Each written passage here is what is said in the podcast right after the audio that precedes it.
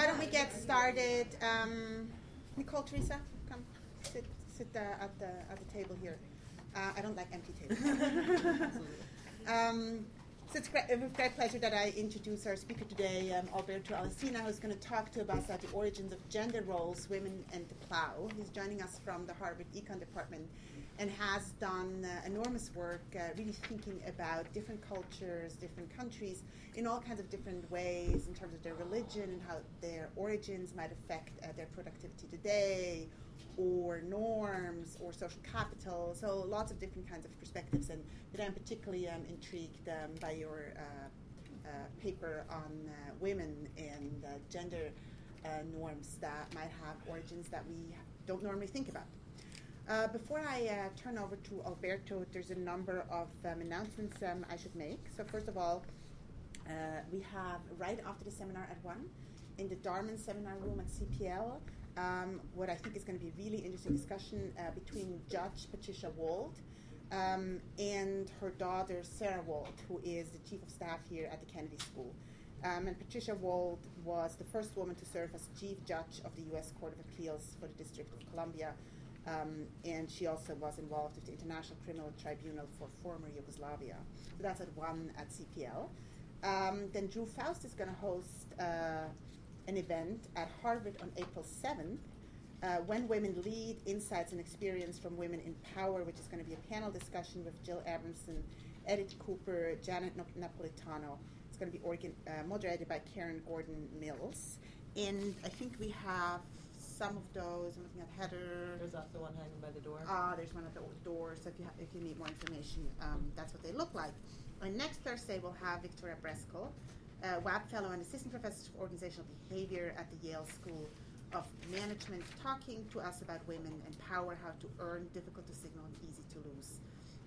Um, lots of things going on. A very exciting time uh, here uh, at the Women in Public Policy program at the Kennedy School.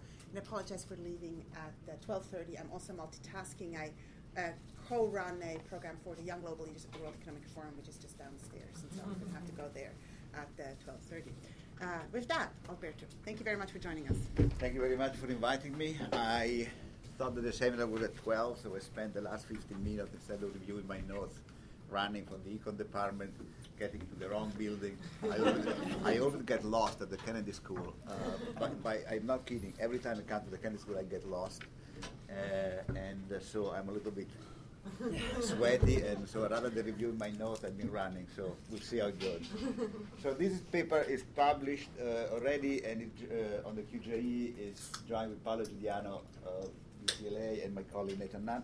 I understand that you have two formats: half an hour of presentation, then half an hour of question or question as we go along. I prefer question as we go along, uh, and, uh, and, so we go until until about one. And uh, please ask any question uh, anytime. Um, now, as we know, there are enormous cross-country and cross-cultural difference in the role of women, particularly the role of women as working outside the household. And you may think that the highest percentage of women working out of the household are, I don't know, in Sweden or in Northern Europe. Turns out they are in Burundi. Uh, so these are the famous labor force participation rate in 2010 uh, the highest is in Burundi, the second highest is Tanzania, and then the kind of country you may think about, Iceland. US is 70, and all the way down to Egypt 21, Italy 46. So there doesn't seem to be an obvious correlation between income level and participation of women. There are very poor countries with very high, high participation rate, and OECD country with less than half of that level of participation rate. Second, uh, also enormous variation in views about women. Uh, for the World Value Survey, which is a very used survey about attitude across country, there is a question that says when jobs are scarce, men should have more right to a job than women. And percentage of population who answer yes to this question, namely men have more right than women, is almost zero in Iceland and almost 100% in Egypt. But again, going through, you know, in Switzerland is more than in Rwanda. Uh, so again, there is not an obvious uh, correlation between uh, uh, development and this attitude about women and participation in the labor force. Uh, this paper is not about the proximate causes of uh, uh, women participation in the labor force or even proximate causes uh, of, uh, of uh, women role in society. There are a lot of work on it. Here we ask a more long-run question. Where, what are the long-run origin of this different attitude about women role in society? So not proximate cause like uh, development of education in the last 50 years or so, but the long run causes. And we test an hypothesis thrown uh, out by an economist and anthropologist, Esther Boserup, which has to do that the uh, current role in society of women has to do with ancient agricultural technology, technologies, in particular the use of the plow. Now, this is the plow, and uh, as you can see, is uh, handled by a man.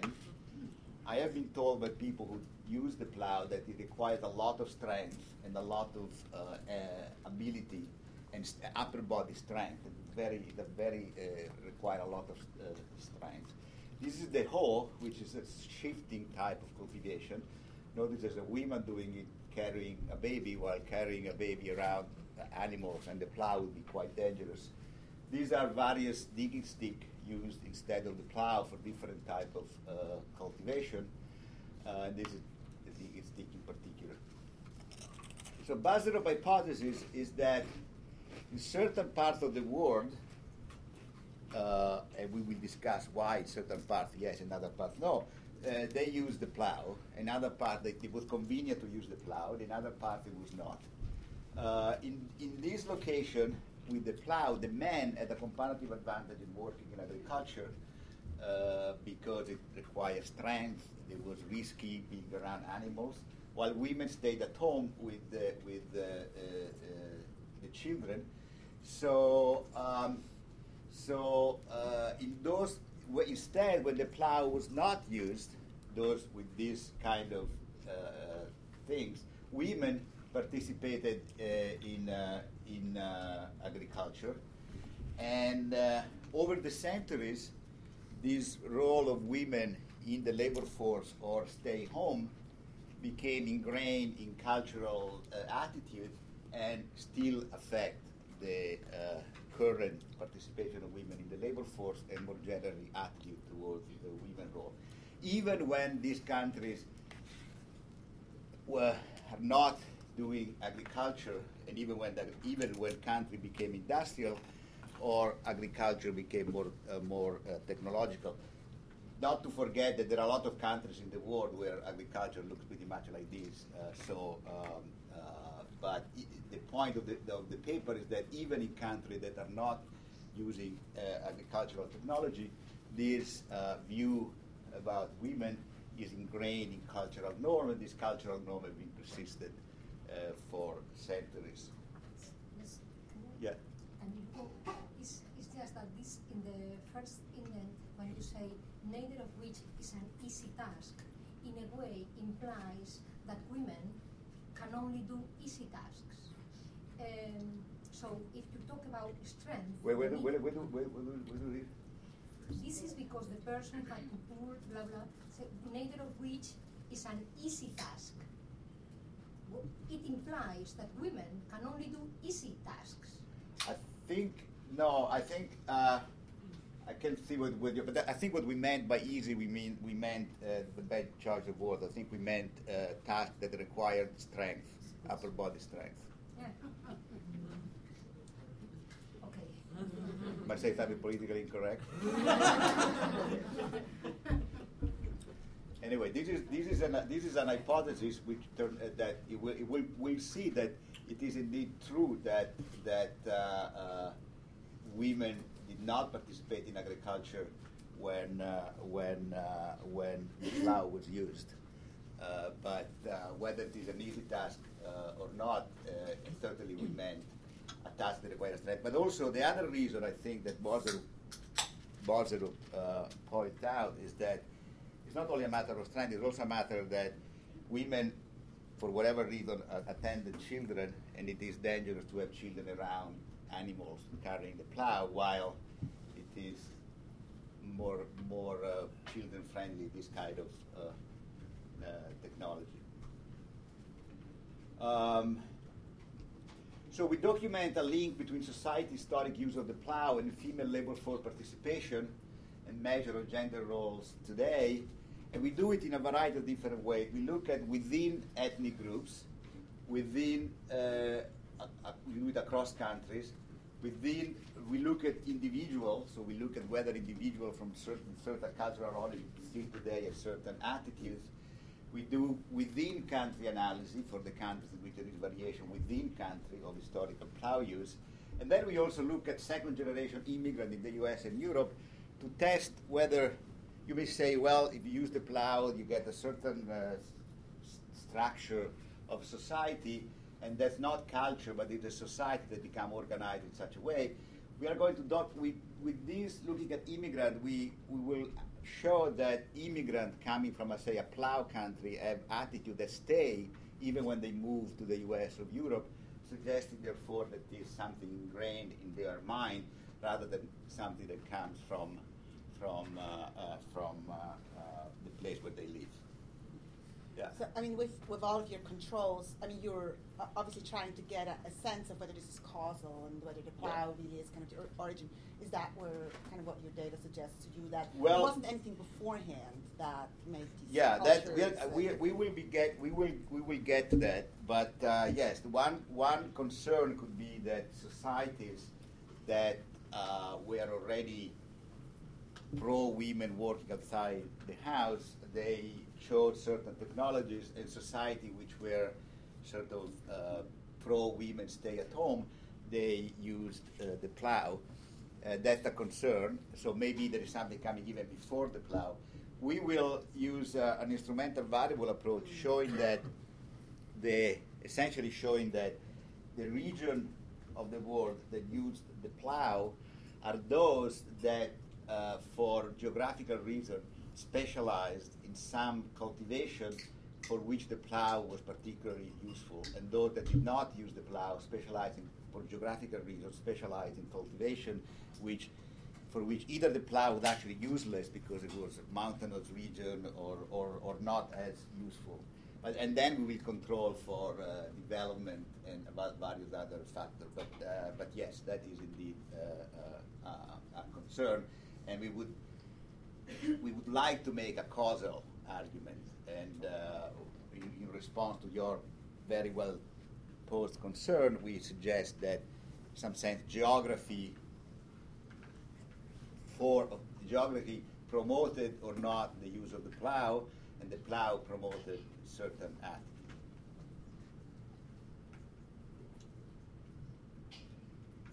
So, uh, this is actually precisely your question, uh, uh, there, uh, we will control for a variety of possible alternative hypotheses, including the one we just talked about, that pre-existing values about women um, may have affected the technology adoption, and uh, and that, as I said, we will use a diff, uh, geography to explain what kind of cultivation were were more uh, feasible in various parts of the world.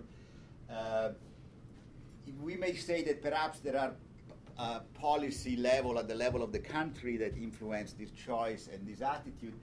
We will look at within countries, within the same country. There are actually countries both in Africa and in Asia, and we will see examples where there are different ethnicity and different parts of the country use the plow or did not use the plow, and we look at within country variation to test uh, successfully that the plow was was uh, correlated with participation of women in the labor force. And, uh, and then we control for alternative theories as we move along. Uh, I'll skip the just, there are a lot of papers that talk about, try to argue, try to investigate the uh, uh, long-term origin of certain cultural values. I won't go into that, but, uh, but it's a, I think it's a very exciting area of research in, in economics.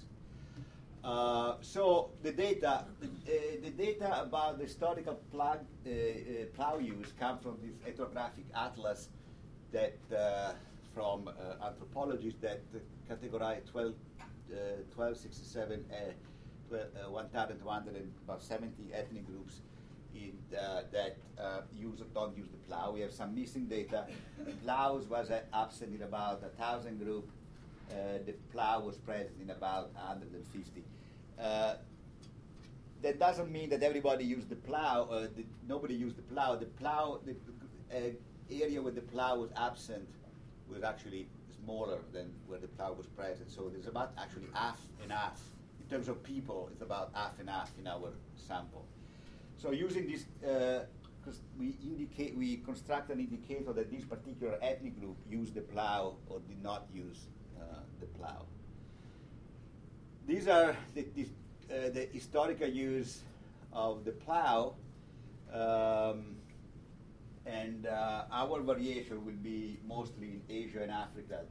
There are all these red, uh, red and green uh, uh, um, variation, and we will we will uh, these that's the basic data where they come from. Uh, we control for a variety of other variables to control to make sure that it's the plow and not anything else. We control for economic complexity there is a view which we'll refer to later on, which is sort of a Marxist view that suggests that women became seg- uh, between became segregated and became be, they started to become discriminated because of economic development and because of agricultural uh, view in general.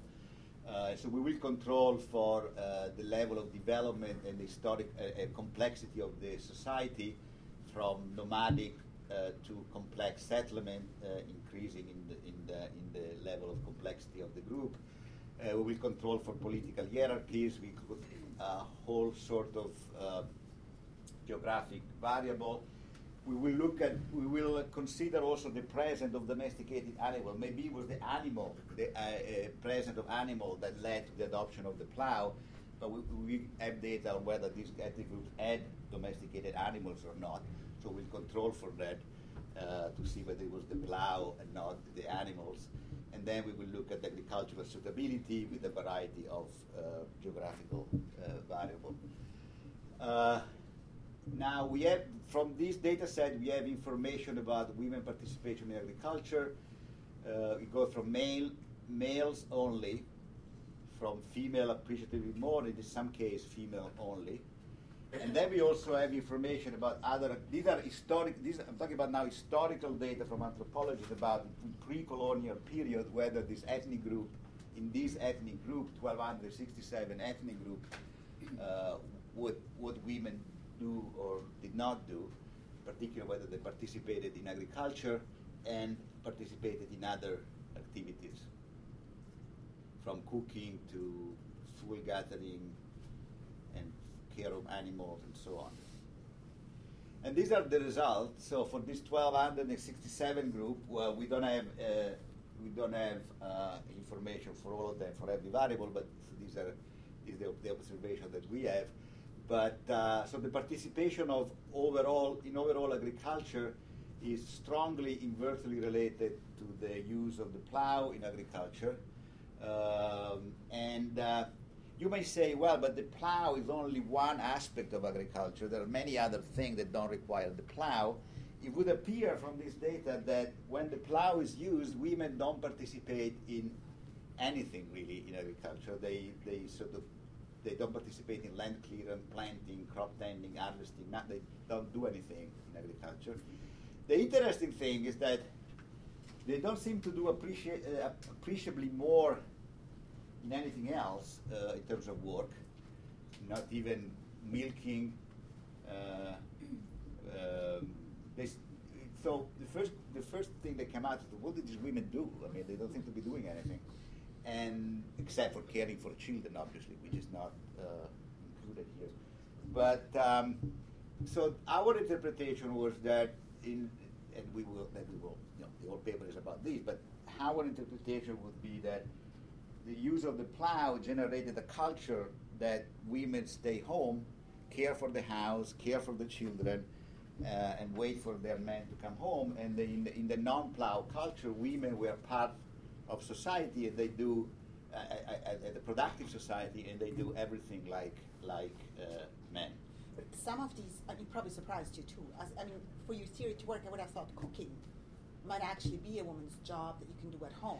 Yeah, there's a, ne- there's a negative, so- a negative coefficient, insignificant, uh, meaning that the women do a little more cooking uh, when there is no plow, uh, but it's not statistically significant. Ha- handicraft is also negative, actually quite large, but statistically significant. Trading is a negative sign means that women do more of this activity when there is no plow. None of them is statistically significant. Presumably, if you put one, two, and three, four negative sign all together, there would be something statistically significant. So I was a little bit exaggerating mm-hmm. in the sense that there are, all these negative sign means that women do more of this activity when the plow is used. So I was a bit exaggerated that, that they don't do anything. They do more of these things, even though it's not very precisely estimated. And, and caring for children is not included, which I'm sure is, they do a lot more when, when the plow is not used. And, and- and they carry significantly more burdens, which is interesting, right? So now that I'm uh, interpreting this correctly, Yeah, they, they, they carry more burden. I don't know exactly, to tell you the truth, I don't interpret that. remember exactly what that means. Uh, but, uh, but maybe they were carrying stuff fr- i- i- from, in and out of the, um, I don't remember exactly what that, that is. Yeah. Is it possible are in management? They aren't actually doing these tasks, they're managing and supervising the men and the children who are doing these tasks?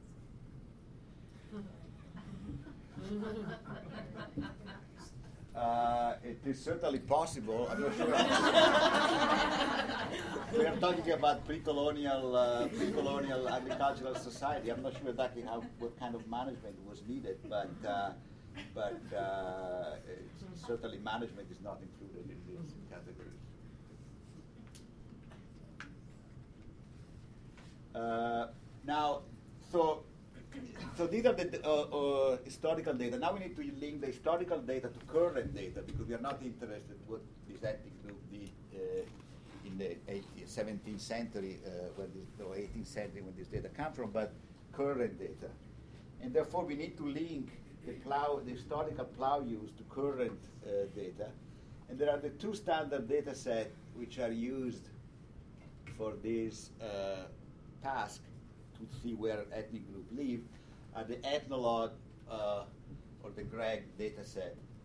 The, uh, the ethnologue is a data set that has been constructed uh, uh, and it has the last edition has 7,612 languages where an ethnic group is, uh, is connected to a language.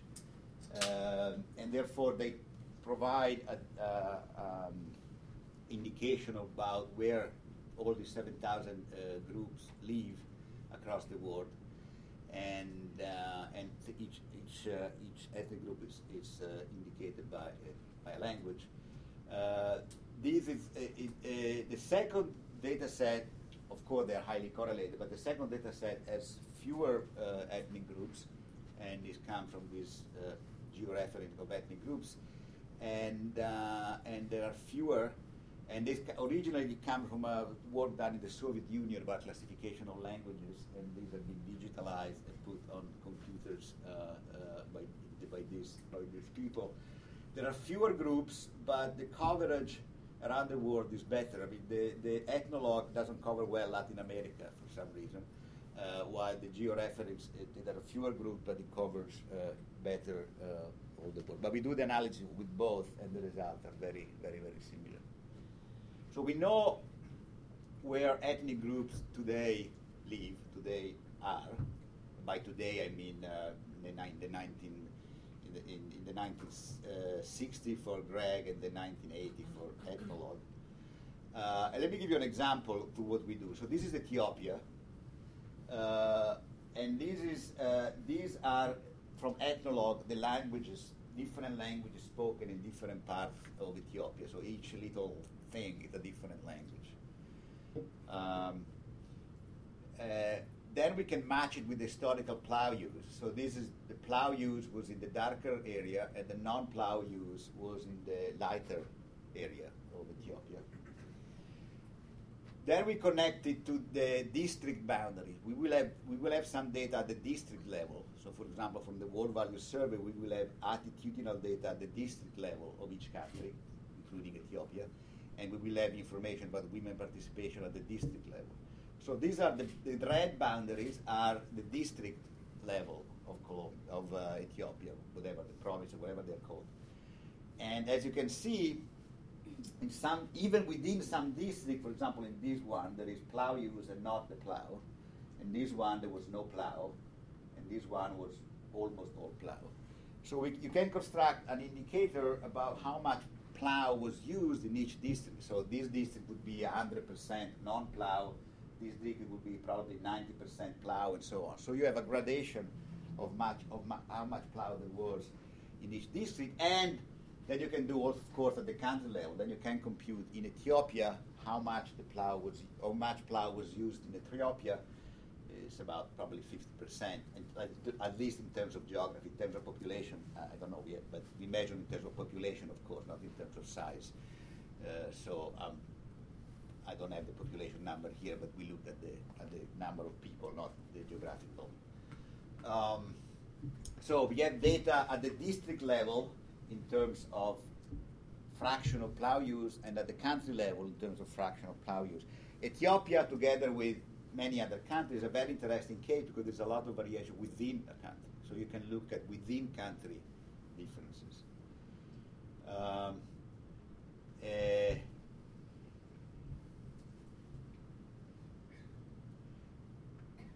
Okay, so these, these are these are uh, uh, different percentage of plow use in different in different uh, uh, parts of Ethiopia. The darkest would be almost 100% plow, and the, and the lightest uh, almost no plow in terms of share of population.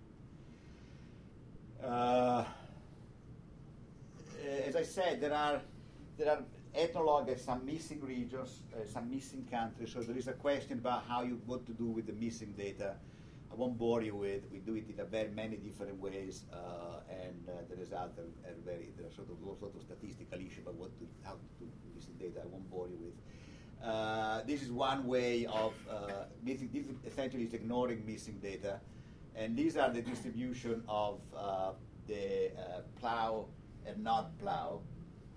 So the red one is the is the the more red you are, the more plow we are using and uh, no plow use is is is, uh, is the yellow.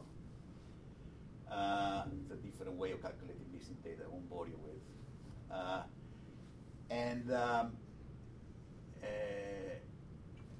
I'd like to point out that there is there, this, this very interesting variation within Africa and within Asia. So uh, we are not comparing one continent versus another, but all our results hold for every continent there's a lot of variation within Asia, within Africa, within Latin America. Uh, I know I'm not saying this seriously, but the only country in Europe with non-plow is Iceland and some part of Scandinavia, which are the most pro-women attitude. But I'm not taking that, I'm not taking that very seriously. I'm not, I'm not taking it very seriously. But but uh, but uh, but the the you see here a lot of interesting variation even within countries. Is this in which um, historical moment? Mm. No, this is this is um, this is connecting the historical moment to today. So this is uh, the fraction of people who live here now who historically used the plow or did not use the plow. So, for example, in, in, in Europe, nobody uses the plow anymore because well, there's no agriculture left, basically. But historically, in this area, the ethnic group living here used, used the plow. In this, this part of Africa, some people use, used to use the plow and some people did not. But these are current data about this. But uh, so, which people today come from people that used to use the plow?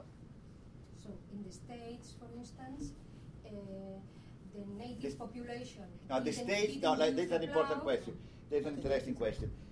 For the state, the Indians actually did not use the American Indian, the American, uh, that's another politically incorrect thing, the American uh, native. population did, uh, did not use uh, the plow. But we are referring to who lives here now, and here now there are Anglo-Saxon, wherever Americans are and uh, and they come from Europe, or, uh, and uh, in Europe, the, the, living in the U.S. now did not, or, or historically, did use the plow. So the American Indians, uh, in other words, if we coded, the, in other words, if you if you look at the historical use of the plow in the in the U.S., there would be no plow because there were only the Indians. But today, there are mostly Anglo-Saxon or, or Americans, and they, historically, their ethnic group used the plow. The, uh, yeah, so. And I think that's the right way to do. Otherwise, you would uh, you would you would classify American native uh, population as the Americans today, which is a little crazy because they are a small fraction.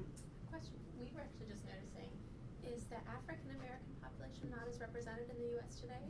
Because that population might have historically not used the plow, right? Um, What are we at, about ten or eleven percent African American units? Uh, the thir- uh, I don't remember. Now, Africa is Africa is is uh, part is plow and part is not plow. So it depends where this. Uh, that's a good question. It depends on which which part of Africa the slaves came from, and uh, I don't know whether we have that information. I don't know whether we have that. We have. I don't know whether we have that information or not to impute American native uh, Black Americans to where they they they're. Uh, I don't. I don't think we have that information actually. So basically, they are ignored. Uh, I think. Um, yeah. Question out there? Could you please speak? Yeah. Uh, I'm from Indonesia, so I want to add something. Because in Indonesia, you see Indonesia the, is here. yeah, and the missing data, the West Papua, because there is something interesting about West Papua. Like they joined us in 1963, and actually there, there was never agricultural era in Papua. So Uh-huh. they just catch, you know, like uh, crops, coffees, and never culture. And because that's why there is no history of use of uh, Yeah. But this this area like has about two, more than 200 local languages. Hmm I don't know if, if you can correct it. uh, No, I don't know. I don't know anything about New yeah, Papua, yeah, but, uh, I but just want to add if yeah, yeah, that's uh, that's very interesting actually. I know there is work done on on on, on Yeah. Papua. Uh, Yes. uh, I think precisely for that reason that you mentioned, but uh, but it's not it's not it's not here.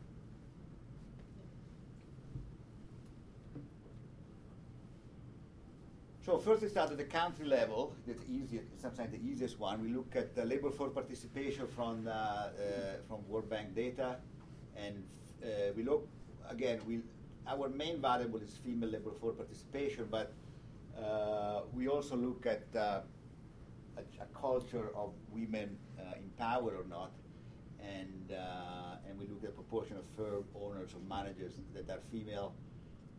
Going back to the question about management, proportion of seats in national parliament held by women, and we control for a bunch of stuff that I will go through quickly, but we do have as many possible control as you, can think of, including uh, including historical controls, the one that I showed you before about, of course, the use of the plow or not, but also all these historical uh, control about the uh, various features of the ethnic groups historically, and current control, like obviously real GDP per capita, uh,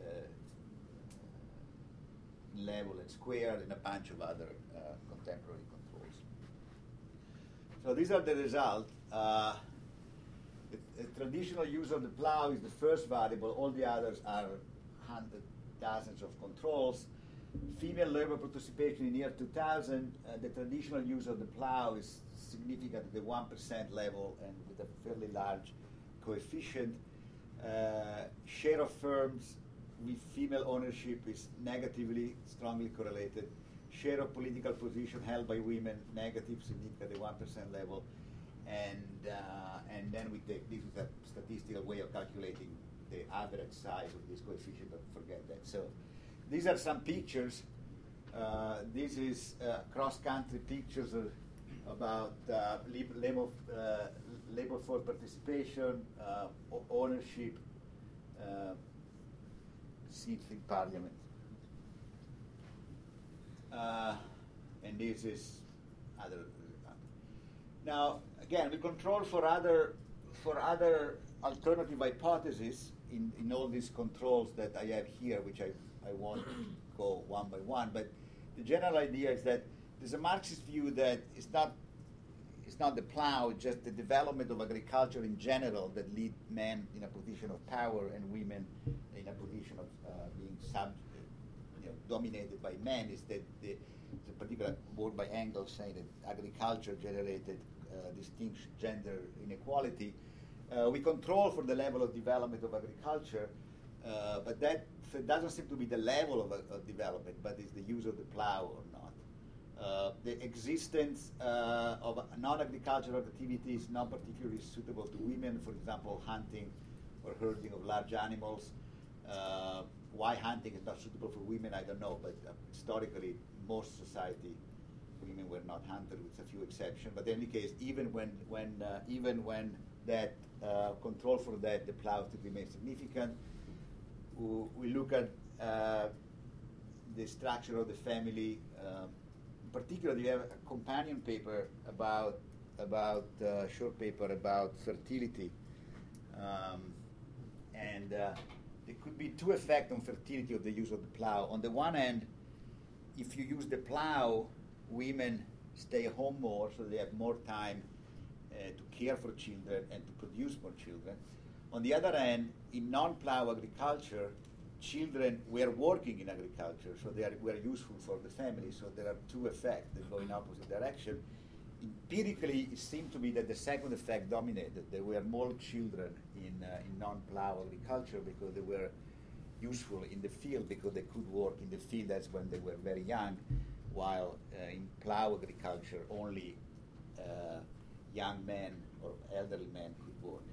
We control for wars, we control for the country having been a dictatorship, and so on and so forth. But uh, uh, some of these variables are significant. For example, a communist indicator is significant uh, uh, in favor of women working more, but uh, that doesn't kill the plow. Alberto, I, I think uh, probably that data doesn't exist, but and I, I actually I totally believe your your story. Um, I recently heard a paper on matrilineal and patrilineal societies, mm. and you know how that is correlated to behaviors today. Uh, do we have data on that uh, on an international level that might be correlated with uh, what? Oh, sure, we do. Uh, I, I, mean, I, I, don't have them in my head, but uh, I'm sure you can. If not, if they're not easily available with a click on the computer, you can certainly reconstruct them. Mm-hmm. And uh, in fact, in fact, we have been thinking to work along the same lines to look at things like uh, uh, uh, there is work by Emmanuel Todd, which is a socio- French sociology, who classifies families in a variety, not so much patrilineal and matrilineal, but that could be derived from his data about whether families in which they were more democratic in the sense all the children were treated equally, or whether the, the, the firstborn got all the inheritance, about families which are in which uh, youngsters move out quickly, or, or families where the father dominates uh, a large family and so on. So we were thinking, we were trying, we were thinking of linking the plow with things like the organization of the family, and the patrilineal and the matrilineal would be part of it. Uh, also looking at inheritance rules, whether, for example, women can inherit, the first woman can inherit or not. So that, that, so those data, I think, can be reconstructed. I think.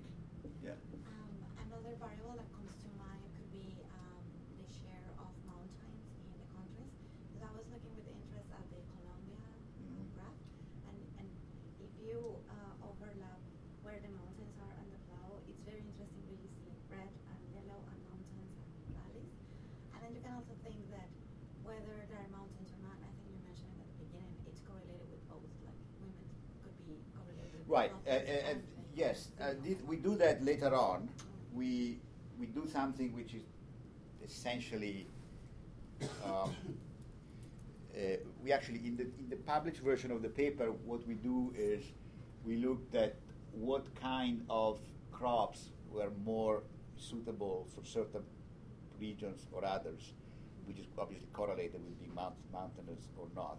And certain crop require the plow, and for certain crops, the plow would actually not use it at all, and mountains would be the kind of crops that grow in mountains would be the kind of crops for which the plow is not useful precisely because there are mountains. We also looked in an earlier version of the paper at actually geographical variable like mountains versus other feature, uh, and the results are very similar. But but but but, but your your your your uh, uh, so unless you unless there is a reason why having mountains is associated with certain certain views about women,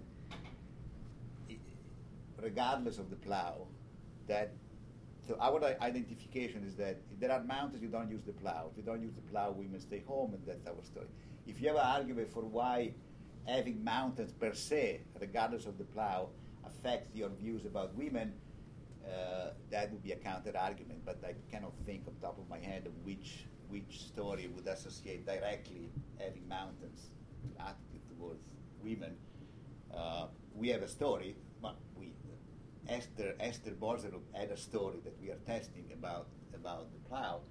Uh, but if you have another story linking geography to women attitude that doesn't go through the plow, that, maybe it's a counter argument. You could say that people would settle you're in a mountain, it's a safer place because you have a lot of few uh, pro- possible enemies. You can you can spot them from, from a mountain. You cannot spot them from a valley. So a culture that is more maybe more aggressive or has more enemies it's maybe more likely to settle on a on a mountain than a valley. I mean, there's there's possible arguments. Yeah. Um, uh, if you look at precisely mountain and valleys, that possible. We do control for the frequency of wars, Okay. Uh, but it, that would be a potential story. Uh, it's not only, by the way, another answer would be it's not only mountain and valley. There are different type of other geographical variables that affect the use of the plow or not use of the plow. Certain ge- other geographical features. I'm not an agricultural economist, so I would, wouldn't able to.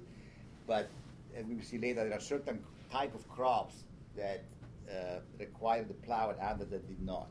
And which crops are more suitable to which part of the world is associated with a variety of geographical factors, not only not only mountains. But yes, that is the kind of thing I'm saying. If you can come up with a story that says this geographical region, in this geographical region, uh, for a, another reason that nothing to do with the plow, the attitude about women are different don't, and don't, doesn't go through the plow, that would be a counter a counter argument. So these are the regression with uh, all these dozens of controls. Uh, incidentally, uh, we also control for religious beliefs. Uh, uh, so we have a bunch of historical controls, uh, years of conflict, religion, the agricultural share of GDP, manufacturing share of GDP, the composition of GDP, level of GDP, civil conflict, international conflicts, and forget what patrilocal marriages and matrilocal marriages are, but I think whether forget what they are, but they are something having to do with, with obviously the marriage, the, mar- the family structure, uh, nuclear family versus extended family, and all of these are included. But again, they, they does basically nothing to the traditional plow use uh, uh, in this uh, cross-country elements. Here we have going back to your question, we have a, another regression where we include geographical control, uh, like for example, uh, um, terrain slope, uh, and uh, we control for that. But it, uh, so, actually, a story that says uh, that it is the slope that affects women attitude should kill the plow, but it doesn't. So the slope per se that so I'm sure, in other words, uh, I'm sure that terrain slope affect the use of the plow, but uh, that still the use of the plow affect women uh, participation. Then we do look. Uh, there are 17 countries. Uh, well, this is boring. Um, uh, actually, I thought there was something else, but this comes later. This is this is this is just more. So um, then we look at individual attitude about uh, whether today women that come from historical, from ethnic group with historical plow use, they work more uh, and or not, and then other subjective measure of gender role. So we look at, so we, these are, these are individual uh, regressions. So we take, uh, say, uh, me, uh, I am an, of Italian origin. Uh, I am in Italy, is a plow use country. Uh, and I'm, they will be, you will be looking at my attitude. Well, since I'm not a female, you cannot look at my level for participation, but you can look at my attitude. And the attitude are questions from the World Value Survey. When jobs, we've seen that one already. When jobs are scarce, men should have more right to a job than women. You can agree or disagree. Leadership in policies. Only all men make better political leaders than women do. You can strongly agree or strongly disagree, and we all give different values to the answer. Uh, and the kind of regression that we run is uh, individual I living in district of country, in district D of country C. So in my case would be, uh, uh assume I was, in fact I am an American citizen now. Uh, Alberto living in Massachusetts uh, in, in the, of, the US and uh, the use of the plow in that district originally. So in Ethiopia would be a person living in a, one of those districts of Ethiopia, whether the plow used or used in that district, plus a bunch of uh, uh, controls. Some of them are individual characteristic, age, uh, gender, uh, income at the individual level, so all sorts of obvious control at the individual level, country characteristic, and a vector of district characteristic. So here I'm looking at an a good example would be Ethiopia, an individual living in a certain district of Ethiopia with a certain per percentage of plow use, uh, controlling for the individual characteristic, what do they think? Now, we don't have data for every country. For some countries, we don't have data on the district. We only, we only have data at the country level. But for most countries, we have data at the district level as well, yes. Is plow a dummy variable? Yes. Well, plow is a dummy variable, but no, it could go from 0 to 1. In, district where there is no plow, it's 1. In, in district which is, you know, like in Ethiopia, they were district with a certain percentage of people. It could be anywhere between 0 and 1 the percentage of the population that used the plow historically. Because could even go from zero to one. So this is uh, um, female labor force participation, an average from 1995 to 2007. Uh, um, and uh, the uh, um, the difference between with these two regressions is that in the first regression we have a, a continent fixed effect that we allow each continent to have a different constant and the, the coefficient is significant. The second the second regression really asks something really hard, like we have country fixed effect. So the second regression only looks at uh, differences within country because we are allowing a country, we are allowing a country fixed effect. So this coefficient is identified only by variation within countries. And there are a lot of countries that are, are zero or 100% plow, so that it's difficult to identify a coefficient because there are very few countries that have uh, a coefficient that is not zero or one. So I would take this one as a more relevant regression. But in any event, uh, the other dependent variable, when jobs are scarce, men have more right, uh, men make better political uh, leaders. They are all negatively associated with uh, the use uh, of the plow. Again, these are individual responses. So if I am a, a man that come from uh, a plow a plow uh, use uh, or origin, I am more likely to say that men are better political leader, leaders. This is another data set with using another data set. Now we focus on uh, a handful of countries for which we have the data and for which there is uh, va variation within the country. So these are countries for which we have district level data and there is interesting variation within countries. These countries are Bolivia, Chile, Cambodia, Malaysia, Mongolia, Nepal, Philippines, Uganda, and uh, um, and then all together and again, so these are within each country, and uh, so looking at the, uh, people in different districts in, in the same country, and again, the plow, with one exception, the plow enters uh, uh, negatively in female labor force participation for this country for which we have the data, and there is interesting variation within the country in the historical use of the plow. Uh, now, here, now we get to the point.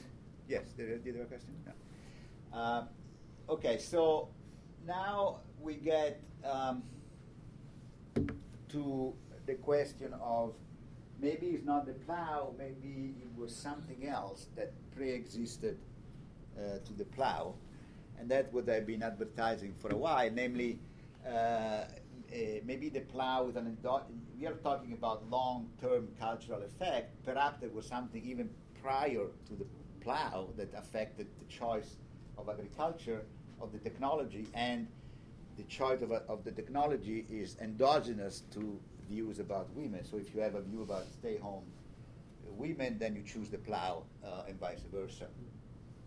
And in order to investigate that, we look at there is work by this guy Pryor, uh, I don't know if he's an economist or an anthropologist or probably an agricultural economist, that uh, in related works to the work by Esther Boserup, he classified crops into two categories those that are plow positive and plow negative. And the plow positive are crops for which the plow is useful and productive to use it, and plow negative are crops that uh, instead for which the plow is not particularly productive or even it has a negative productivity.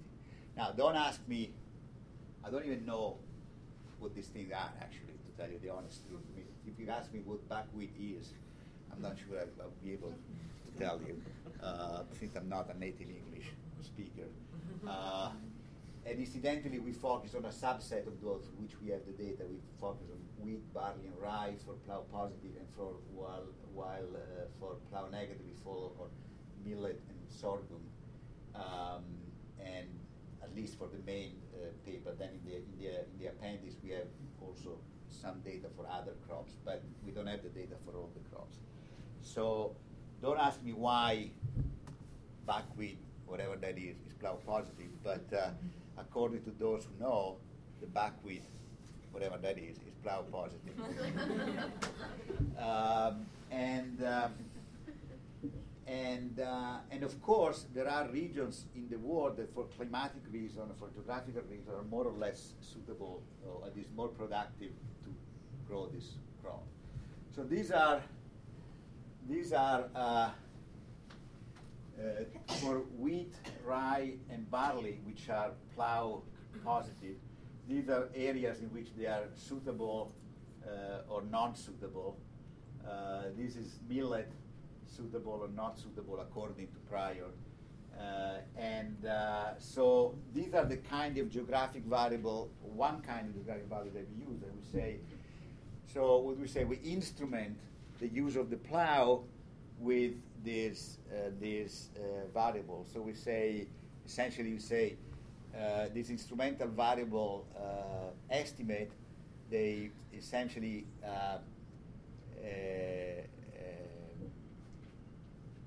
well the first this first result the first uh, the first regression which is the sort of the first stage it tells us that the traditional plow use is strongly positive associated with being in a plow positive or a plow negative area as, as according to Pryor. So if you, if you are an ethnic group living in a place which was uh, suitable for the cultivation of certain thing, you use the plow or did not use the plow. So this first regression tells us that there's a strong, not surprisingly, there's a strong correlation between using the plow and living in a region that by experts have been classified as a region that for geographical reason is more suitable to certain agricultural uh, products that are more suitable for the plow. So that simply, this the very high coefficient, the very significant, shows that essentially show that these people that classified this region did it right because the use of the plow is indeed extremely highly correlated with being in a plow positive or plow negative region. And then when you use this instrument to estimate uh, for uh, female labor force participation, share of firm with female ownership, this cross-country variable that we've seen before, share of political position held by women. Uh, once again, the use of the plow instrumented by, uh, by uh, this uh, geographical measure is highly significant and, uh, and, and, and negative, which suggests the way to interpret the result is to say that if you believe in this instrumental variable, which is a standard methodology, that uh, even if, if, if, even if the use of the plow is, it suggests that the use of the plow comes from being in a certain region, and, uh, and the being in a certain region makes you use the plow, and if you use the plow, then you have this attitude towards, uh, towards women. So if the instrument were perfect, in other words, if there was, if there were no other reason why being in, in one of those regions affected women uh, participation in the labor force directly, but it all went through the plow, that would be a perfect instrument. Then we would could make a causal uh, statement that is the plow that affects women participation in the labor force. Again, what would kill this argument is another story such that that tells me that uh, I'm sorry. Be another story that tells me if you live in this particular region, regardless of the use of the plow, in this particular region, for reasons that nothing to do with agriculture, you are you don't want women in the labor force. That would kill the plow argument, but you have to come up with a reasonable story such that if you are here, you don't want women in agriculture, and if you are there, you want women in agriculture. Um, okay, so the, in the final part of the paper, we ask um, uh, uh, we ask in some sense the question about is this culture or is this uh, something else?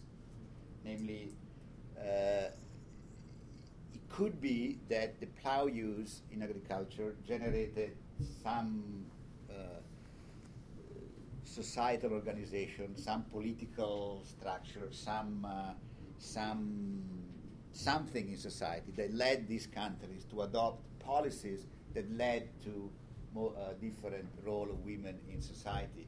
So it's nothing to do with the culture per se, but it's something to do with politics or or societal organization or whatever it is. Um, so how do we know that this? What? How we can isolate the effect of cultural norm? That, by the way, is a very general uh, question for those like me who are interested in the, in the, role of culture, the effect of culture on economics. I, I teach an undergraduate class called Cultural Economics uh, in our department, and uh, one of the questions that always comes up is how can we test how whether culture is persistent or not? How do we know that certain things happen in different countries because of a cultural reason or because some other uh, variable? Um, and the, and uh, one way which has been used a lot in this uh, literature is uh, is to look at immigrants.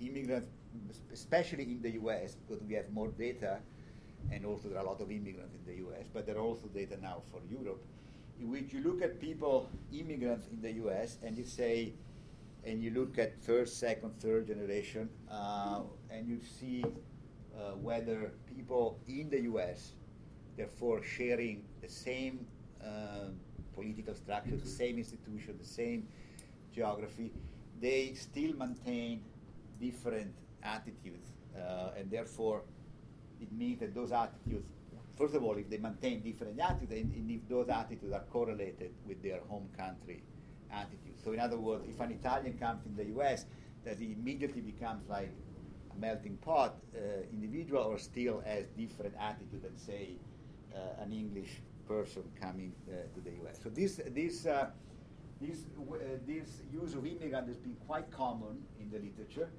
and and we do that here too. So we look at where immigrants come from, and we link whether you come from a plow positive or plow negative or the percentage of plow that uh, this country use. Remember, we have now we have data for plow use, historical plow use for each country. We have data on immigrants from each country, so we can link uh, a U.S. immigrant to the plow use, the historical use of each of her uh, country, and we can look at, at that. So where do we find this data? These data come from the March supplement of the current population survey that gives us one survey that uh, tells us the uh, country of origin uh, of the in, of the respondent.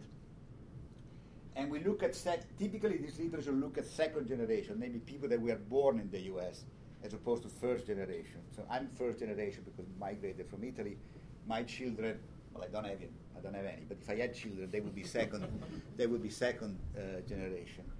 Uh, the reason why this literature looks at second generation is to mo- moderate the, the self-selection problem. Maybe people who migrated are special; they are different uh, for whatever reason. Um, sometimes being different from the average of your country may be useful for the analysis you are doing, or sometimes it may be damaging. But in general, this literature looked at second generation uh, because the idea being if you're, if you're born in the US, uh, you are not an immigrant yourself, and therefore you don't have whatever special feature immigrants have that may conf- confound the analysis. Typically, you look at second generation. We can look at by country, uh, by mother country, by father country, and both parents from the same ethnicity. Interestingly, we don't put that very much in this particular paper, but it turns out that the results are quite clear that you are, not surprisingly, that you're much closer to your country of origin if you're if both if both parents come from the same country than if only one comes, which is almost tautological, but the data show that, so it suggests that the data well measured. Uh, and uh, then we look at ma- then we look at all women or married women, and we can distinguish whether the married women are married with a man of their own ethnicity or their own the same country or a different country, how that affect their their attitude, and it does. It's uh, interesting. Uh, so these are from the from the current population survey. We have uh, female labor force participation. Um, so uh, this is a question that says, does does this particular woman works? Uh, and and is negatively correlated with the traditional plow use of the father's country, the mother's country, parents from the same countries. Notice the coefficient is larger. Uh, uh, these are all women. These are uh, married women, uh, and this correlated with the woman's ancestry and the husband ancestry. So, women, even, even the, in other words, women. The, what this regression says that a woman that whose regardless of where the woman comes from, a woman whose husband comes from a plow positive country is less likely to work uh, in the U.S. Now the coefficient are not super large in the sense these are difference of between 5 and 10 percent in the likelihood to work, but I find uh, quite, uh, for example, they would be a 12 percent, 13 percent, but this would be 4 or 5 percent. You, uh, chances of working or not. Uh, you may see whether you, you may think that this is big or small, but I find it actually quite remarkable. We are looking at immigrants from plow positive or plow negative countries, controlling, of course, for million of variables that may, deter- may, may affect your participation in the labor force, like education and all of that. But uh, the fact that still this comes out so strongly is quite remarkable. Yes. Um, I had a question about the, the plow use variable. Do you use that in, in Which which uh, sorry? the plow use? Yeah. That's a, it's a linear model, right? Did you consider looking at nonlinear models? Because I could imagine an argument where you have some sort of concave function because you hit a certain sort of critical mass in terms of percentage of plow use within a, a region. I don't, think we did that actually. Uh, that's an interesting uh, point. No, I don't think we never came to my. So what would be the argument for why you? So if, I mean, considering you have some sort of communication with neighboring villages, even Yeah. if you don't have plow use in your specific village, Yeah. if you're surrounded by many more villages that have plow use, and so say you hit some sort of critical mass, where there are enough villages that are surrounded by other villages that have plows, even if they don't themselves don't use plows, then you all of a sudden have a, a more of a binary switch in terms of your cultural perception of women. That's a very interesting point. No, we didn't do that. So I don't have an answer. No, we did not do that. but uh, but it's a very uh, it would be a very data intensive uh, thing to do. But uh, it would be a, ve- a very I mean maybe at the level I would I think it would be humanly impossible to do it for the whole world. But picking one particular interesting country where there is a lot of like Ethiopia, for example, where there is a lot of, uh, of uh, plow use and non-plow use to see how this cultural norm travel in the way you suggest is extremely interesting. For one country, certainly it would be feasible zeroing in. For the whole world, maybe a little. Yeah. Did you factor in religion at all? And Yeah. plow use, no plow use correlated with organized religion or not? That's a very interesting point. We do control, in all these regressions, uh, we always control for religion. Uh, so the plow use becomes significant uh, even even uh, when you control for religion. However, there is, for example, there is word, for example, Braudel, as uh, we actually have some quote by him in the paper. A famous historian of Fernand Braudel. He argues that the plow use or not use lead certain well he actually doesn't talked about the plow but he his view is that certain, more generally certain agricultural technology led to different role of women in society and this different role of women in society led to the, to the development of certain religion versus others. And so the religion in some sense to be a little put it a little strongly the plow also explains religion. I mean the plows also explain uh, why the, in, the, turns out that Muslim areas are mostly plow uh, positive. Uh, and, and in Africa, the Muslim, for example, a Muslim Africa is mostly plow positive, non-Muslim Africa is plow negative, and same thing in here. So there is, seems to be a correlation between the plow and the type of religion that, that developed. That's an interesting, very interesting. Uh, so what we do in this paper is simply to say we don't want to worry about religion, so we control for it. But a much deeper answer would be actually let focus on religion. Here we hold it constant because we don't want to worry about it. But but uh, what you're suggesting is very yes. Question about sort of more local, uh, proximate economic structures. So industrialization had a major effect on women's employment, but I mean, granted that was just a couple of centuries ago. But even going further back, what about urban economies, which were dependent on agriculture, but in different ways? Did urban economies, did they differ? We historically? we we do control uh, we do control for these kind of variables. So everything you said is correct. Uh, that industrialization promoted, for example, uh, even just to give you to make another example along the line, wars promoted women employment because men were fighting, and there are and, and, uh, we actually we, somebody one of our discussants showed us once a, a very nice poster in the U.S. for like a woman going to the factory and saying now the time for women to work because the men are fighting or something. So th- th- there's a w- well-known fact that the employment, uh, women participation in the labor force sharply increased as a result of wars, and then they stayed higher. Uh, same with industrialization. So all of these, many of these things we are, are accounted for in our regression. But uh, but what we are what what if you believe this regression, what we are saying is that okay, industrialization raised women participation everywhere, but still it raised it less in, in, in plow positive uh, countries than in plow negative countries. If you believe this this uh, this uh, regression, so wars everywhere increased women participation or at least almost everywhere, but it did, it did it in a different degree depending on, on, on, on the plow use and non-plow use, if you believe in that, in, in, in, these, in these regressions. And what about earlier urban market? For uh, as uh, we have we have uh, we use as many variable as we have uh, in uh, for uh, uh, historical uh, characteristic of plow positive and plow negative groups, including I don't think we have urbanization, but we have level of complexity. We do have level of actually I know we don't have urbanization, but we have level of complexity of society, hierarchical political structure, share of agriculture, which are highly correlated with, with quote unquote development, which particularly in those days was highly correlated with urbanization. You were more developed, you were more urbanized. So we have those controls. We don't have exactly urbanization, but we have variables that are surely very highly correlated with urbanization. But yes, your point is well taken. You, you do want to control for this kind of, of historical characteristic of the ethnic groups, and we do uh, what for what we have at least.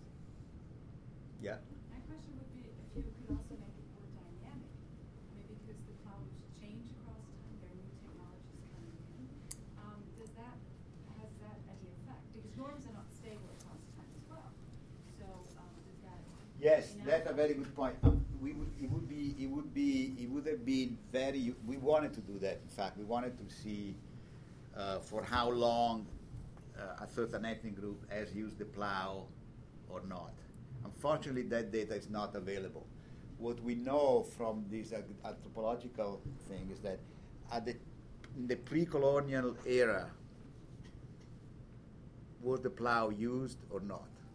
We don't, we, they, we don't know whether it had been used for 200 years, 100 years, we're just coming in. Basically, we don't have that. that and then, and then uh, uh, of course, we, we don't have information. Uh, well, later, um, so what we, what, if you believe the story that the use of the plow 200 years ago affected the women role, it would be nice to be able to see whether 300 years of use of the plow affected women role more than 50 years of but that we don't have the information. Uh, but what what what we can say though is that if you believe these regressions that even after the plow might have been abandoned and the country were industrialized and things changed, still this historical use of the plow affected uh, cultural norms. But you raised you raised a much a, a much broader and very important question, which we are all, at least we as economists are all struggling with. It is how persistent these cultural norms are. How quickly do they change or, or, or not change? And uh, and uh, maybe there are some cultural norms that change more quickly than others. In fact, tomorrow I'm going to a conference where a paper will be presented trying to address whether there are cultural norms which are more persistent than others. And uh, uh, I will let you know what they find. But having looked at the paper, one uh, one feature they don't they don't look at uh, attitude towards women, but they look at family structure, and they they find that fa- uh, views about the family, views about the role of the family, uh, which I've done some work on, are particularly persistent.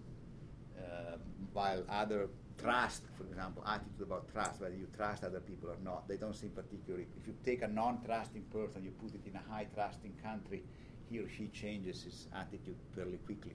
But if you put uh, according to that paper. But if you put somebody that believes in, um, like, uh, the, I don't know, the, the, the Mediterranean family structure and you put it in, in Scandinavia, he or she still maintains his views about, uh, about uh, the family. So this, I'm sort of, I'm, what I'm trying to say is that the intensity and the dynamics are something that we all would like to know more about. Unfortunately, often we, face we face big data data issue, but you're completely right that more dynamic would be very interesting. And I actually think that is the end of our time, but if you have a couple minutes, we'll be able to stay after has any Sure, questions? for sure. Uh, yeah, yeah, yeah, sure. Terrific. Thank you. Thank you Thank you.